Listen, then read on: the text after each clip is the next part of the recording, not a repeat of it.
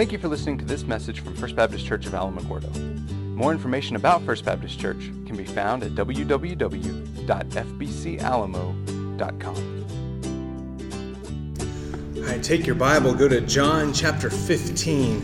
This morning we come to the what's actually the last of Jesus' I am statements, where he says, I am the vine. Now, it's not the end of this series. We have two more uh, weeks here. So I'm going to tack on two additional I am statements that, that I think are important for us to see. But, but of the traditional seven I am statements of Jesus, this, this is the last one. It comes in John 15.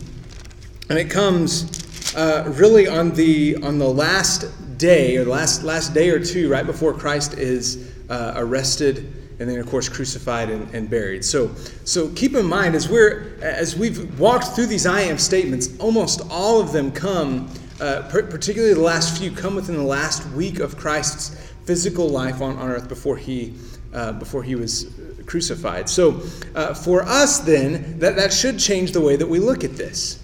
That, that Christ is heading towards the cross, the cross is looming large for him as he is still trying to tell his disciples and his followers, and, and of course, now through Scripture, by extension, us, who he is and, and what he has done. And so I, I, usually have a stand during this time. This morning, I'm, still going to do that. Uh, we're going to do something different. I, have put the text to these verses on the screen. And so I'm going to ask if you would stand and let's, let's read these verses aloud together. John 15, verses 1 through 11. This is what the word of the Lord says I am the true vine, and my Father is the gardener. Every branch in me that does not produce fruit, he removes and he prunes every branch that produces fruit so it will produce more fruit.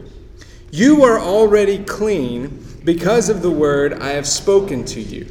Remain in me, and I in you, just as a branch is unable to produce fruit by itself unless it remains on the vine, neither can you unless you remain in me.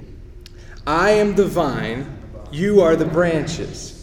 The one who remains in me and I in him produces much fruit, because you can do nothing without me. If anyone does not remain in me, he is thrown aside like a branch and he withers. They gather them and throw them into the fire, and they are burned.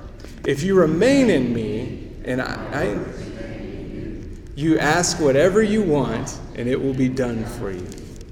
My Father is glorified by this, that you produce much fruit and prove to be my disciples. As the Father has loved me, so I also have loved you. Remain in my love. If you keep my commandments, you will remain in my love, just as I have kept my Father's commands and remain in his love. I have told you these things so that my joy may be in you and your joy may be complete. Let's pray together. Father, we come before you this morning asking that you will speak through your word. We ask you open our eyes this morning to see what it means to be in you, to remain in you. Will you show us this morning how to do that, how to, how to remain connected to Jesus Christ, the vine?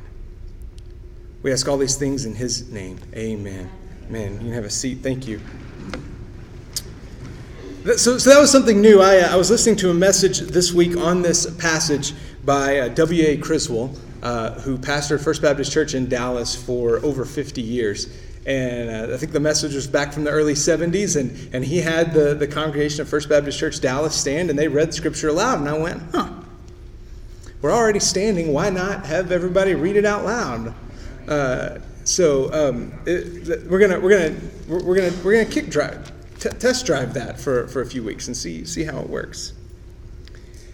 So I want us to see three things this morning about what it means to remain in Christ, or maybe your translation says abide in Christ. Those two words really mean the, the exact same thing. To abide and to remain are the same thing. The, the first thing I want us to see is that in Christ, our security is assured. We see this in the first uh, three verses into the first part of verse 4. Jesus says, I'm the true vine, my Father's the gardener. Every branch in me that does not produce fruit, he removes. And he prunes every branch that produces fruit so it will produce more fruit. And then verse 3, look at what he says here. He says, You are already clean because of the word I have spoken to you. Remain in me, and I in you. Now, the reason I say that our security is assured, because if we are in Christ, in verse 3, he tells us, You are already clean. Have you ever stopped to think about what that means. That in Christ we are already clean. See, I think this is important for us. Because I'm, I'm still convinced that, that when folks think about, all too often, think about the way God sees us, that we tend to get in our mind that He's somehow unhappy with us. Or that He, he looks at us and He sees us the way we oftentimes see us. And so he's, maybe we think when he looks at us, he's disappointed in us. And the Bible says that's not how he looks at us at all. Instead, when he looks at us, he sees us as clean through his son, Jesus Christ. If you are in Christ, you've been made clean. That's what it means when we use this big churchy word called justification. The, the best the best definition I've ever heard for the term justified means that at that moment I accepted Christ, it became just if I'd never sinned. The plate was the slate was wiped clean. Now, obviously, we're not so if that's where we are positionally, if we are positionally clean, positionally justified, obviously that's not where we are experientially most of the time. And that's this process that, that we use that's a big churchy word called sanctification, which is simply that Christ begins working on us. At that moment that He moves us here and says, You are righteous, He says, Now I'm going to start working in you so that experientially you look the way I have already made you. He begins chipping away at us. And in fact, the way that, that verse 2 tells us is that every, he says, every, he prunes every branch that produces fruit so that it will produce more fruit. He goes to work pruning us, taking some stuff out that doesn't need to be there anymore. Why? So that we might look more like Christ, so that we would produce even more fruit. Paul says the, the same thing in Romans 8 38 and 39. He says this I am persuaded that neither life nor or death nor life, neither angels nor rulers, nor things present nor things to come, nor powers nor height nor depth nor any other created thing will be able to separate us from the love of God that is in Christ Jesus our Lord. Now I love that he adds that in there. Maybe maybe your translation says nothing else in all creation. So he lists off a whole bunch of things and he goes just in case I missed anything, nothing else will separate you from the love of God that's in Christ Jesus. And the whole reason we believe that is, is, as I've said before, salvation's a gift. You didn't earn it, you can't lose it if you are in Christ. All right, well, what about, because verse 2 mentions somebody else too, right? It mentions, it says that Christ will prune those that produce fruit so they will produce even more fruit. But the first part of verse 2 mentions somebody else. It says, Every branch in me that does not produce fruit, he removes. Now, what do we do with that? So if we just said that we're assured, here he's talking about some branches that are, that are removed. What, what on earth do we do with that? Well, quite simply, and, and at, at its most basic level, what I think the Bible is trying to say here is that these the people who are mentioned in this branch were never in Christ to begin with. They might have hung around him for a little while. Remember in the sower uh, in the, the parable of the sower and the seeds, seeds scattered all over the place. And some of it shows some, some signs of life, springs up quickly. But what does it say? They're, immediately they're choked out by the thorns, by the, the cares of this world. Some don't have roots, they go very deep and they, they wither. The, the way John is going to later put this in his letter is, is in 1 John 2.19 as he says this, They went out from us, but they did not belong to us. For if they had belonged to us, they would have remained with us. However, they went out so that it might be made clear that none of them belongs to us. And this is the, this is the best explanation I, I know. When, when someone falls away from the faith, when, when, they, when they show some signs that, that maybe they're in the faith and then they, something happens and, and they fall away, the, the, the clearest explanation I have for that from, from Scripture is that if you're not producing fruit, you're not connected to the vine. That, that those who showed some signs of faith and then walked away, and you never see that come back. Now, it's not to say that we can't stray, so, so let, me, let me be very clear here. Okay? At times, we're all gonna, we're all gonna walk away. But if you are in Christ, you are not going to get very far before He pulls you right back. I've story after story of folks who said, you know, I, I tried running from God and I, I, never, I never got very far. Every time I turned around, He was right there. I'm reading, I'm rereading Johnny Cash's first autobiography called The Man in Black. Outstanding book. I, anything Johnny Cash has written or about Johnny Cash, you should read. But um, it, his, his autobiography, The Man in Black, is fantastic because he talks about in the depths of his drug addiction. Even, even though he wanted to run away, he knew he was never out of the presence of God. He said he never felt abandoned by God. Now, I'm not saying we need to follow his example, but I'm saying that's an example of the grace of God in our lives. And so, listen, if, you try to run, you are not going to get very far, okay? uh, God didn't let Jonah get very far before he supernaturally, short of turning heaven and earth upside down, let Jonah know, no, you're not running away from me. So, so, so listen, if you can, if you can run and not feel God's presence tugging on you, I would say there is great cause for concern. I'm not saying that you were saved and you lost it. No, because the, Bible says that, I believe the Bible says that that can't happen. Rather, it wasn't ever there to begin with. And we'll talk more about that when we, in just a second. So, so John here says, listen, there were some who, who came in and they, they were apart for a little bit and then they went out and we never saw them again. He said, and that happened so that we might know they were never really a part of us to begin with. Um, now, now, if you're here, we're talking about our, our security our identity is secured in Christ. And so maybe you're here and you're going, boy, I, listen, man, I, I know I've accepted Christ. I, I, I know that at some point I tr- I've placed my faith in Him, but, but man, at some point I, I just, I don't feel very secure. I, I, I, don't, I don't know that I know that I know that I know that I know that I have that assurance that, that if, if, to, to, if, if this is my last day, man, am I, am I going to Christ? Do, do I know that I haven't like hit the last sin on, on, the, on the sin meter, and, and he's like, well, see ya. That, that was it. Let me, let me tell you one, one of the most impactful verses that I've ever heard. And this is not on the screen, it's not in your notes, but it's Jeremiah 17 9. So, man, jot this down in your margin or on your, on your notes somewhere, because this is, this is one of the most fundamental verses in the Bible. The heart is deceitful more than anything else and incurable. Who can understand it? You ever heard somebody telling like a, like a teenager, well, you know, sweetie, just follow your heart? No!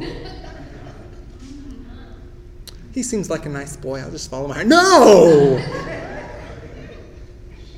the heart is deceitful above all else. So listen, when, when my feelings contradict the Word of God, I have to make a decision about which one I'm going to trust. In fact, I have a little diagram that when I'm, when I'm discipling somebody, I'll show it's, it's a train, and there are three cars. And then I'll write three words on, on the board faith, fact, and feeling. Three cars there's an engine, there's a coal car, and there's a caboose. The coal car represents faith. Because our faith is only as good as the object we put it in. So that leaves two other things on the board. And I always ask, which one of these is going to drive the train? You'd be, you'd be surprised, or, or maybe you wouldn't, how often people say, well, feelings. That's, that's, that's what I. No, listen. Facts drive the train because your feelings will lead you astray. Here's the facts of what God has said. said that if you are in Christ, nothing height, depth, rulers, authorities, powers, nothing else in all creation will be able to separate you from the love of God. So listen, on those days when I wake up and I'm going, man, I don't, I, I don't know. I'm not, I'm not sure I want to do this today. I'm not sure God wants me today. The Bible assures me that He does. And that's the fact that I have to place my faith in. So, so, so listen, if, if you are secure in Christ, if you are in Christ, you are more secure than you can ever imagine. No matter what happens in this life, you are safe, you are secure. That's why people can risk their lives to take the gospel to places that have never heard it before. That's why guys like Nate Saint in the 1950s went to Ecuador and were willing to lay their lives down for the sake of the gospel because they knew no matter what happened to them, they were secured. And that freed them to take great risks for the kingdom of God and seeing the Great Commission fulfilled. And I, I, just, I'm crazy enough to believe this is why so many Christians live powerless lives, live terrified lives, because we're not certain that we're secure. And when that certainty, when, when, when you come to believe that I am secure in Christ, that takes fear of everything else away. So, no matter what my bank account does, no matter what happens to my job, no matter if my neighbors hate my guts, I'm secure in Christ. Now, we aren't just, now, now, as I've said, just because we're secure in Christ doesn't mean that He's done working on us, okay? In fact, as we've already said, um, Jesus said that, that those who are in Christ and are already bearing fruit will be pruned so that they'll bear, bear even more fruit. This is what uh, the writer of Hebrews says in, in Hebrews 12 11. Says, No discipline seems enjoyable at the time, but painful. You know, pruning is not, a, not an easy process, right? I mean, there are things being cut out. Surgery is not a gentle process, usually. But would you rather have surgery or let the cancer run wild? And it's the same idea here. Would we rather experience some painful pruning that God does or let spiritual cancer continue to run wild in our lives? It seems painful at the time, but look here. Later on, however, it yields the peaceful fruit of righteousness to those who have been trained by it. It's not, it's not pleasant at the time, but later on, we end up looking more like Christ because he disciplined us, because he pruned us. So, the first thing that we have to understand when we're connected to the vine, if we are in Christ, we're secured. Our security is assured. Uh, secondly, in Christ, our fruit is apparent. Look with me at the second half of verse 4, going on down. It says, Just as a branch is unable to produce fruit by itself unless it remains on the vine, neither can you unless you remain in me. I am the vine, you are the branches. The one who remains in me and I in him produces much fruit, because you can do nothing without me. If anyone does not remain in me, he is thrown aside like a branch and he withers. They gather them, throw them into the fire, they are burned. If you remain in me and my words remain in you, ask whatever you want and it will be done for you. My Father is glorified by this, that you produce much fruit and prove to be my disciples. Um, so, so when he starts talking about fruit here, that's, that's another word for it's, it's, it's the idea of works, that, that the one who's in Christ is going to produce works. We're, we're, there's going to be evidence that we're in Christ. You know, an apple tree is an apple tree because it produces apples. If you claimed you had an apple tree in your backyard and you haven't seen apples in the last 20 years, it's probably not an apple tree. Just, I'm just going out on a limb and, and, and going to state the obvious, right? And, and yet, and yet, do we know Christians who claim to be Christians who haven't produced fruit in the last 20 years? Remember, Jesus said, You will know them by their fruit. Now, now here's the good news. So, if you're in Christ and you're going, man, that, that sounds awful lot like works and like works based, and that makes us kind of nervous here as Baptists. Okay, let me let, let me clear, clarify something for you. Ephesians 2:10. Ephesians 2 8 and 9, Paul says, It's by grace you've been saved through faith. This is not your own doing. It's a gift of God, not a result of works, so that no one can boast. Then he says this in verse 10 For we are his workmanship, created in Christ Jesus for good works, which God prepared ahead of time for us to do. So listen, man, I, that lets me breathe a great sigh of relief. So when it says you're going to produce fruit, and I go, well, what does that look like? God prepared it beforehand, that you should walk in it. And what I love is that he even tells us what this fruit is supposed to look like. And so, you know, immediately you might be thinking, well, does that mean that it, like I need to like line up everybody that I've that I've led to the Lord in the last year and like put them on a card and say, see? Like what what does he mean by fruit? Well, thankfully Paul in Galatians 5 tells us what the fruit of the spirit is.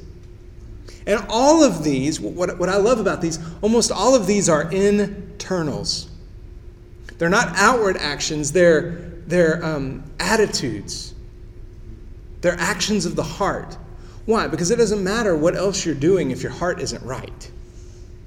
And this is what he says For the fruit of the Spirit is love, joy, peace, patience, kindness, goodness, faithfulness, gentleness, and self control. The law is not against such things. So listen, you want, you want to know if you're in Christ? These, these qualities right here are a pretty good barometer. Are you growing in love, joy, and peace, and the rest? Not are you perfect, not can you like check them all off, right? Like like in our Sunday school envelopes, check joy, yes, peace, patience, kindness, okay, goodness, right? No, that's not what I'm saying. Are you growing in them? Are you showing evidence that these things are springing up in your life? More so than they were five years ago, 10 years ago, a year ago. More so, am, am I growing in these more today than I was yesterday? Are you going to crush it? Of course not. Is everyone going to exhibit perfect patience? No. But we can grow in them as followers of Christ. If you've claimed to be a believer for the last five years, 10 years, 50 years, and these things are not present in your life, and you have no desire to see these things grow in your life, that's a time to ask some very hard questions about your salvation experience. Because in Christ we produce fruit. And there's Jesus has a very strict warning about those who claim to be in him but don't produce fruit. He says they're cut off and thrown into the fire. apart from Christ, he says in verse 5, you can do nothing. In, in, uh, in the old King James Version, makes it pretty explicit. Ye can do nothing. Well, now, what does he mean by nothing? You know what? I looked that up in, in the Greek, and you know what that means? Nothing. None. That's literally what it said. I, I, was just like, man, is there a deeper word? Is it trying to get at something? No, it means nothing. Do you know what nothing means? You break it apart. No thing. Apart from Christ, you can do nothing. Well, what does he mean that we can do nothing? Well, Paul says it in Ephesians 2 1. You were dead in sins and trespasses. What does a dead person do? Nothing. They rot. Think about a branch that's been lying in your yard for a while. It's severed from the trunk. What's it good for? I can think of about two things. You can hit your brother, and you can burn it. It's not going to continue to produce fruit because it's severed from the vine. And it's the same in the life of the Christian. Adrian Rogers put it this way, and I love this. He said, Branches exist for one thing the vine. Branches exist for one thing they exist for the vine. If you sever it from the vine, not only will they cease to function properly, they will shrivel and die quickly. And it's the same with you and me. You know, oddly enough, Rick Warren said that about uh, Christians who would sever themselves from the body of Christ. That if you remove it from the body, if you, if you cut off your hand and remove it from the body, it's going to shrivel and die quickly. We don't get thing like in the Addams family, just running around like a hand. That not, doesn't happen in real life. One of the ways we remain connected to Christ, one of the ways we uh, see fruit in our lives is by being connected to his body. Here, here's the last thing, and this is, this is maybe one of the most paramount things for us. In Christ, our joy is abundant. You know, joy is one of the fruits of the Spirit that we just looked at. And, and, and I believe that without joy, you're not going to have love, and you're not going to have peace, and you're not going to have patience, you're not going to have kindness, you're not going to have a, a, lot of things. And yet, how many people who, cra- who claim to be followers of Christ do we know who live joyless lives? remember one old guy in the, in the church that I grew up in. He, he just looked like he hated where he was. Like all the time. You know, you go up and ask him, Well, brother, how are you today? Well, I'm just fine. I'm having a good day. I hate to catch you on a bad day. I, right? I, I just remember, like, I remember some of these songs, you know, singing "Blessed Assurance." Blessed Assurance, Jesus is mine. Really? I don't think I want to be blessed that way. That's not. You know, Paul in Philippians 4 4 tell, gives us this command. He says, Rejoice in the Lord always. And in case you missed it, I will say it again rejoice. Rejoice in the Lord always. Always. You know, you know, you might look at that and say, well, well, sure, you know, Paul, he was a missionary. Sure, easy for him. Keep in mind, he's writing this from prison. He's chained to a prison guard. And he's writing to this church saying, Rejoice. Be joyful always. And yeah, I'll say it again rejoice. So, how do we maintain our joy then? Well, in, in verse 10, Jesus tells us, He says this If you keep my commands, you will remain in my love, just as I have kept my Father's commands and remain in his love. Obedience fuels joy which in turn, get, get this, our joy will fuel obedience, which will fuel joy, which will fuel obedience, which will fuel joy. And you see the way it works. Okay, which commands? Well, I'm glad you asked because somebody asked Jesus the same thing. Which commands do I have to keep? What's the greatest commandment? And Jesus says this Love the Lord your God with all your heart, with all your soul, with all your mind. This is the first and most important command. The second is like it love your neighbor as yourself. All the law and the prophets depend on these two commands. What, how am I obedient to God? I love God and I love people. That's why the first thing in, in our three part little, little, purpose about why we exist love, serve, give is to love. Love God completely, love others compassionately that will lead us to serving and to giving. As we come to love God, that will fuel our joy for Him. Be obedient to the great commandment, but also be obedient to the great commission. Where Jesus, Matthew 28 says, Go therefore Make disciples of all nations, baptizing them in the name of the Father and of the Son and of the Holy Spirit, teaching them to observe everything I've commanded you. And remember, I'm with you always to the end of the age. Man, you want to experience something about the joy of the Lord? Lead somebody to Him. Watch, watch them start blowing up their lives. And see if you, you can't See if that doesn't fuel joy in your life as we're obedient, as we see Him doing what He promised He would do, as we're faithful to do what He's commanded us to do. Okay, so then what do we do when we lose our joy? When, when, I'm, when I wake up on those days and it's just like, mm, I, I, don't, I don't think I want to do this. I'm not feeling the joy of the Lord this morning. What do I do? Well, we see something about that in the life of David, in a time when he lost his joy because of some sin that was in his life. And we see the way he responded in that he repented. He prayed to the Lord and told him about his sin. And then he prays this He says, Restore, restore the joy of your salvation to me, and sustain me by giving me a willing spirit. Then I will teach the rebellious your ways, and sinners will return to you. Uh, no, notice what two things that are related here. So he prays that the Lord would restore his joy. He would sustain him by giving him a willing spirit. And you see the result of that. Then, the, then I will teach the rebellious your ways, and sinners will return to you. Sinners return to God when believers experience the joy of salvation.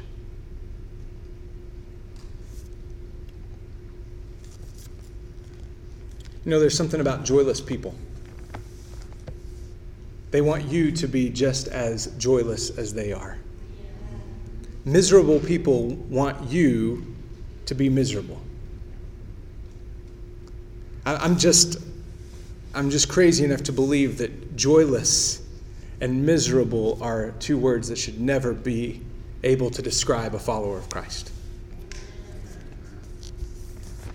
So, as we wrap up this morning, I really just have three questions for you. First of all, are you secure? Do you know for sure that you're in Christ? One of the ways we, we're assured of our security, one, of the evidences of that is the fruit. Is there evidence of the fruit in your life? Love, joy, peace, patience, kindness, goodness, faithfulness, gentleness, self control. Not, not that you can like check off 100% on all of them, but do you see evidence of you growing in those as you come to know Christ better? And then finally, last thing, how's your joy?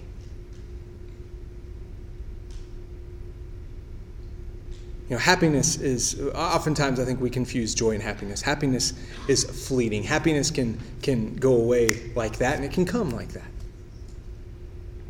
Coffee makes me happy, and when when when my coffee's gone, I'm not happy. It's that simple. But joy is an underlying current that flows when things are good and when things are bad. Happiness won't secure you. Joy will carry you along even through the darkest and most unthinkable of times in your life. Maybe you're here this morning and you'd say, Kyle, I'm, I'm, I'm not secure. I can't say that, that I know for sure. I'd love to just visit with you, pray with you, uh, figure out where you are and, in, in, following after Christ. Maybe you'd say, man, I just, I, there's, there's not the fruit that, that I want in my life.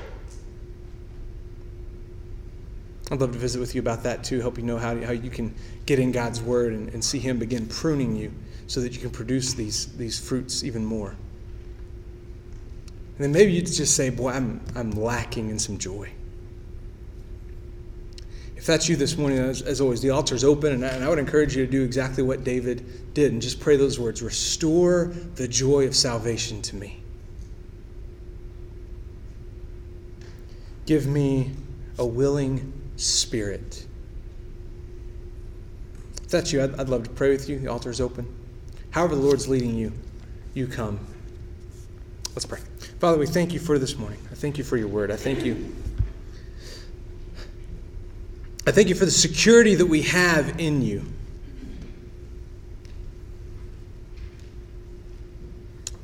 That, that as followers of Christ, we don't have to worry about, well, am I saved today or am I not? Have I, have I hit my sin quota for the day and, and he, he's kicked me out? But, but I believe your word teaches that we are secured. Once you move us from death to life, there's no going back. It's a one way street.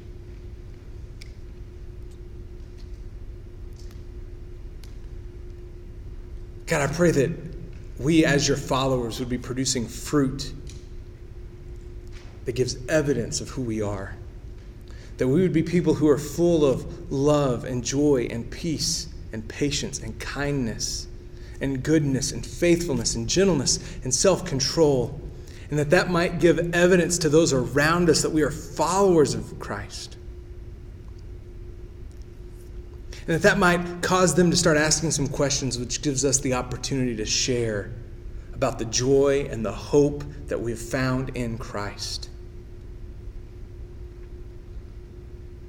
Finally, Father, help us to be people who are joyful, who, who rest assured in the fact that, that no matter what happens in this life, we are, we are safe in Christ, and that gives us an underlying sense of joy, even when, when life is not going nearly like we had expected it would.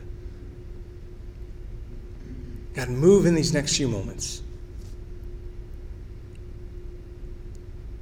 Change hearts and lives. We ask all these things in Jesus' name. Amen.